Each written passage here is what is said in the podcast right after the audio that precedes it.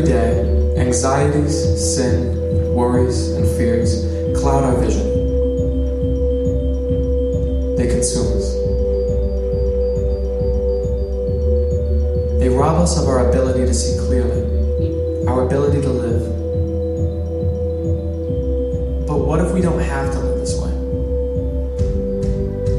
What if we were meant to experience life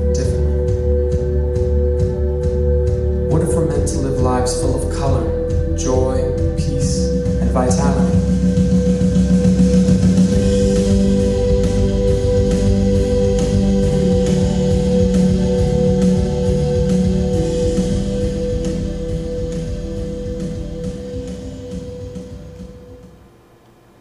Awesome.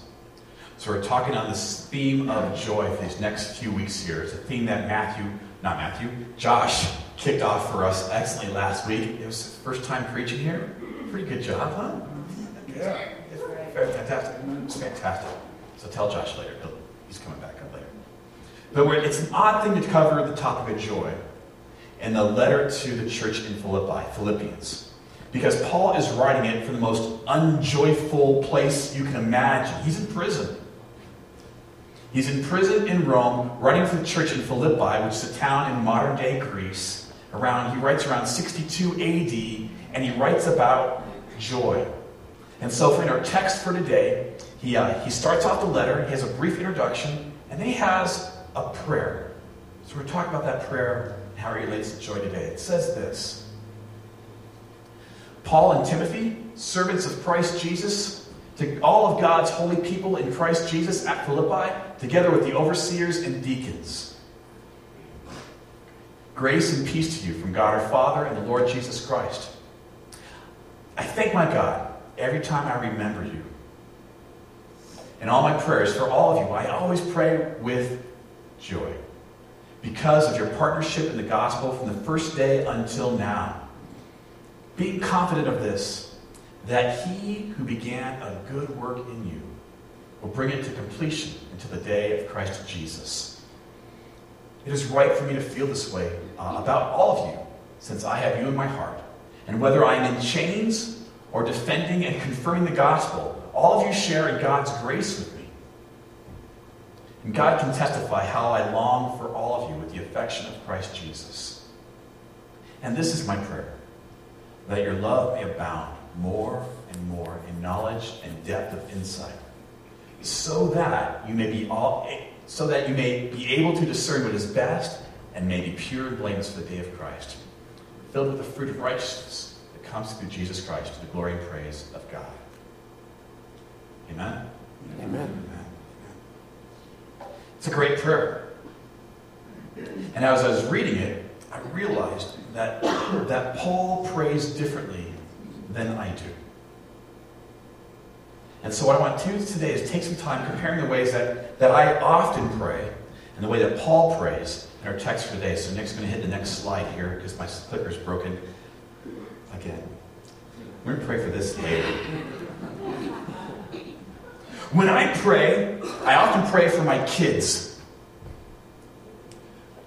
I imagine you do too. You pray for your kids or for those people that are uh, in your care, the people that you watch over. And when I pray for those folks, my prayer often begins with safety. Lord God, keep them safe. So, uh, as many of you know, I sent two kids off to college. Emma's been a junior, she's been doing this for a couple years. She's okay. I Sent David off the first week of school. He gets stung by a stingray at the beach. Did not tell his friends. They were out surfing. He didn't want to bother them. So he sat in the car while it just got worse and worse and worse for an hour. And someone said to me, goes, Oh, yeah, that's the same animal that killed the animal expert, Steve Irwin. I'm like, Great. Thank you for sharing that with me. I feel so much better. A few weeks after that, uh, I'm talking to uh, my daughter, Emma, and she says, Oh, yeah, David said he went cliff jumping. I went, Really?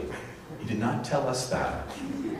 I talked to my cousin who grew up in the same area. He goes, Oh, yeah, I jumped off those cliffs. You got to be real careful because you got to wait till the waves come in because if you jump and the waves are going out, yeah, you could really hurt yourself. So I pray for safety for my kids. Maybe you can as well. That'd be great. But I also pray for success for them. I pray that they'll be success, that they'll achieve uh, what they set out to do. That God's given them great gifts, and they'll use those gifts to the fullest ability, and they'll they'll be you know they'll, they'll set some goals and make those goals. That they'll be successful. I pray that for my kids. I really do. Maybe you pray the same thing for the people in your care. And Paul prays differently. He prays for service, and he prays for sanctification. It says this in Philippians chapter 1, verse 6. Being confident of this, that he who began a good work in you, that Jesus Christ, who began a good work in you, will bring it to completion until the day of Christ Jesus. I pray for health and success, and Paul prays for service. He cares a lot about this church in Philippi. You're not supposed to have favorites when you have kids, but when you read the letters of Paul, Philippi was, they were one of his favorites, right? The church in Corinth, they had major, they had problems. It was like church gone wild in Corinth, right? But Philippi was a good church. And Paul prays for them. And while he's stuck in prison, he says, I pray that you might be able to serve, that you might live sacrificially. And he says, I pray for sanctification, which is a big word. He says it this in Philippians chapter 1, verse 9. It says this. And this is my prayer, that your love may abound more and more in knowledge and depth of insight, so that you may be able to discern what is best and may be pure and blameless for the day of Christ, filled with the fruit of righteousness that comes through Jesus Christ, the glory and praise of God. He prays for sanctification. It's a big word, it's a $10 word, but it means essentially this. He prays that they might be holy. He prays that they might be set apart for God's purposes and for God's glory. And Paul doesn't write to a bunch of pastors. He doesn't write to a group of people who have lots of time on their hands to say, I'm going to be a person set apart. He writes to, to laborers and craftsmen and people in retail. He writes to people, as we know from the early Christian church, who are often very poor and were struggling just to get the meal for the next day. And he says, I pray that you might live your lives in such a way that you would be set apart. So I want to ask you what would it mean in your life if you began every day praying, Lord God, how can you use me today? How can I be set apart for your purposes today? Paul continues his prayer. Again, it's, it's way different from when I pray. So when I pray for myself, I often pray for my health. Do you do that too? I got some health issues going on. I went and saw my doctor. I'm like, man, I, I go to the doctor and I'm like, hey, doc, I go for a run and I can't, I'm short of breath, like all the time. The doctor says, how old are you? I said, 45. The doctor says, welcome to your 40s. I don't see him anymore. But when I pray for myself, I often pray for health stuff. Lord, keep me healthy, uh, heal this disease, whatever it might be. And then I pray for security too. It's often before a long trip, I'll say, Lord God, keep me safe. These past couple weeks, I've been on some flights, and I don't like to fly. Anyone here hate to fly? I hate to fly. I don't. If you give me a choice of a five-hour flight or a ten-hour drive, I'll take the drive every single time, right?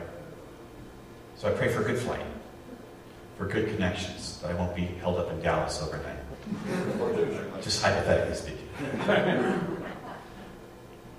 pray for safety, health, and security. And Paul, Paul prays differently. See, when Paul prays for himself, he says this in Philippians 1, verse 18. What does it matter? The most important thing is that in every way, whether from false motives or true, Christ is preached. And because of this, I rejoice. Yes, and I will continue to rejoice. Okay. For I know that through your prayers and God's provision of the Spirit of Jesus Christ, what has happened to me will turn out for my deliverance. I eagerly expect and hope that I will in no way be ashamed, but will have sufficient courage, so that now, as always, Christ will be exalted in my body, whether by life or by death. Paul prays for himself that he might honor Jesus. He's stuck in prison. And prison back then is worse than prison today. They didn't even feed you back then. You had to rely on friends to bring food for you. It was bad. And if anyone had a reason to pray for their own health and for their own security, it's Paul. And he doesn't. Instead, he prays, Lord God, when I'm in this jail cell, may I honor you with my life or my death. Because Paul had the key to get out of jail. He was a Roman citizen. And all he had to do was to promise that he would not talk about Jesus Christ anymore, that he would not preach Christ and him crucified. All he had to do was promise to sign what was called a libellus. And the libellus was like a form saying uh, that you honored and that you worshiped Caesar, that Caesar is Lord. You might have to pour out a little drink offering for Caesar, and then you were free. You could go. And Paul said, I won't do it. I won't compromise. That by my life or my death, I might honor Jesus. I pray for security. Paul prays for insecurity. He prays for the exact opposite. It's absolutely amazing.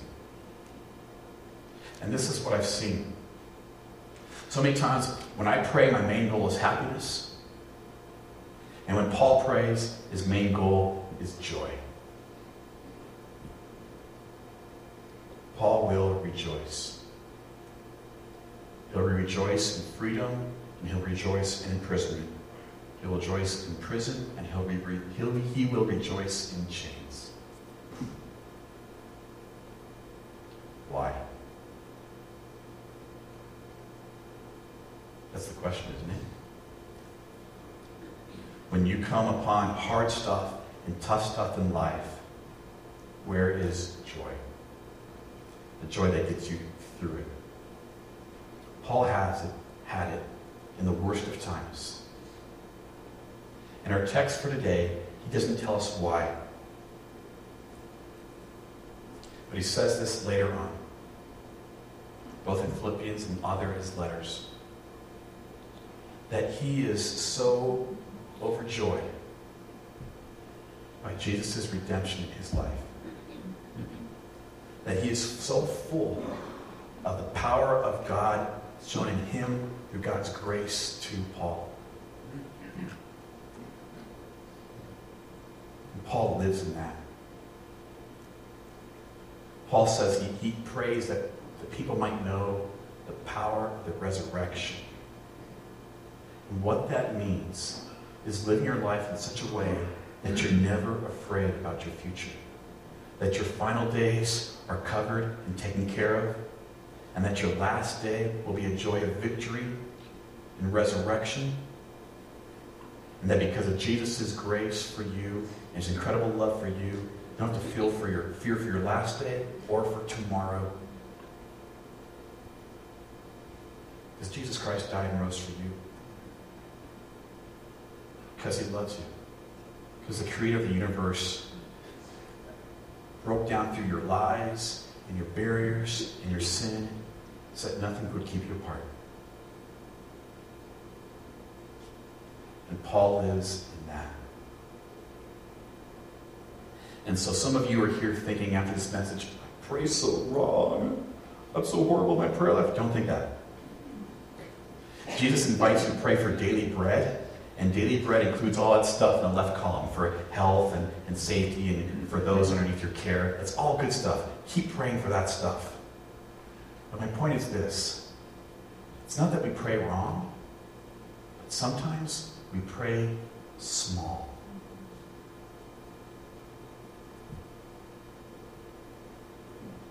Jesus Christ, God in the flesh, gave up everything for you and says, Pray. Pray big. Pray big. Pray prayers like, Lord God, please give me daily bread. Watch over my crazy kids. Those are good prayers. But then also pray, Lord God, may I live my life in such a way that I honor you each and every day of my life. May I live my life in such a way that I have no fear for my last day and I have no fear for tomorrow. May, my, may I live my life in such a way that my actions and my decisions aren't based out of fear or insecurity or hopelessness, but rather, Lord God, based in you and based in your life and based in hope and security and certainty about my future. Lord Jesus, Paul says to the church in Philippi, may I know you. May that impact me every single day. Let's pray.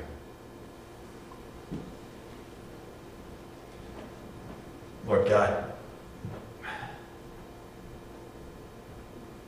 Lord, we, we ask that you watch over us. Lord, we ask that you keep us in your care. Lord, we ask that you would provide daily bread. Lord, we lift up those who are underneath our care. We ask that you would watch over them. But Lord, we ask this as well. That we might know your joy. That we might know your joy because you love us. Lord, we might be driven by love and moved by your grace. Lord, that we, we might wake up every day knowing our, call, our calling, knowing your calling in our lives, Lord God. Even if that means waking up in a prison cell. Lord God, we ask that you might reveal to us and, and every day, Lord God, how you might use us to risk. That we be bold. That we might say words of truth and words of love. That we might confess our sin to those around us and ask for forgiveness. That we might know humility.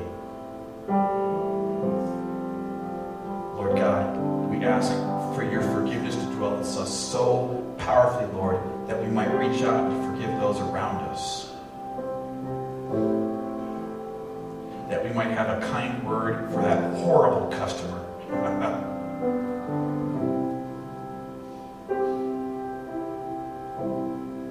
that we might have serving hands.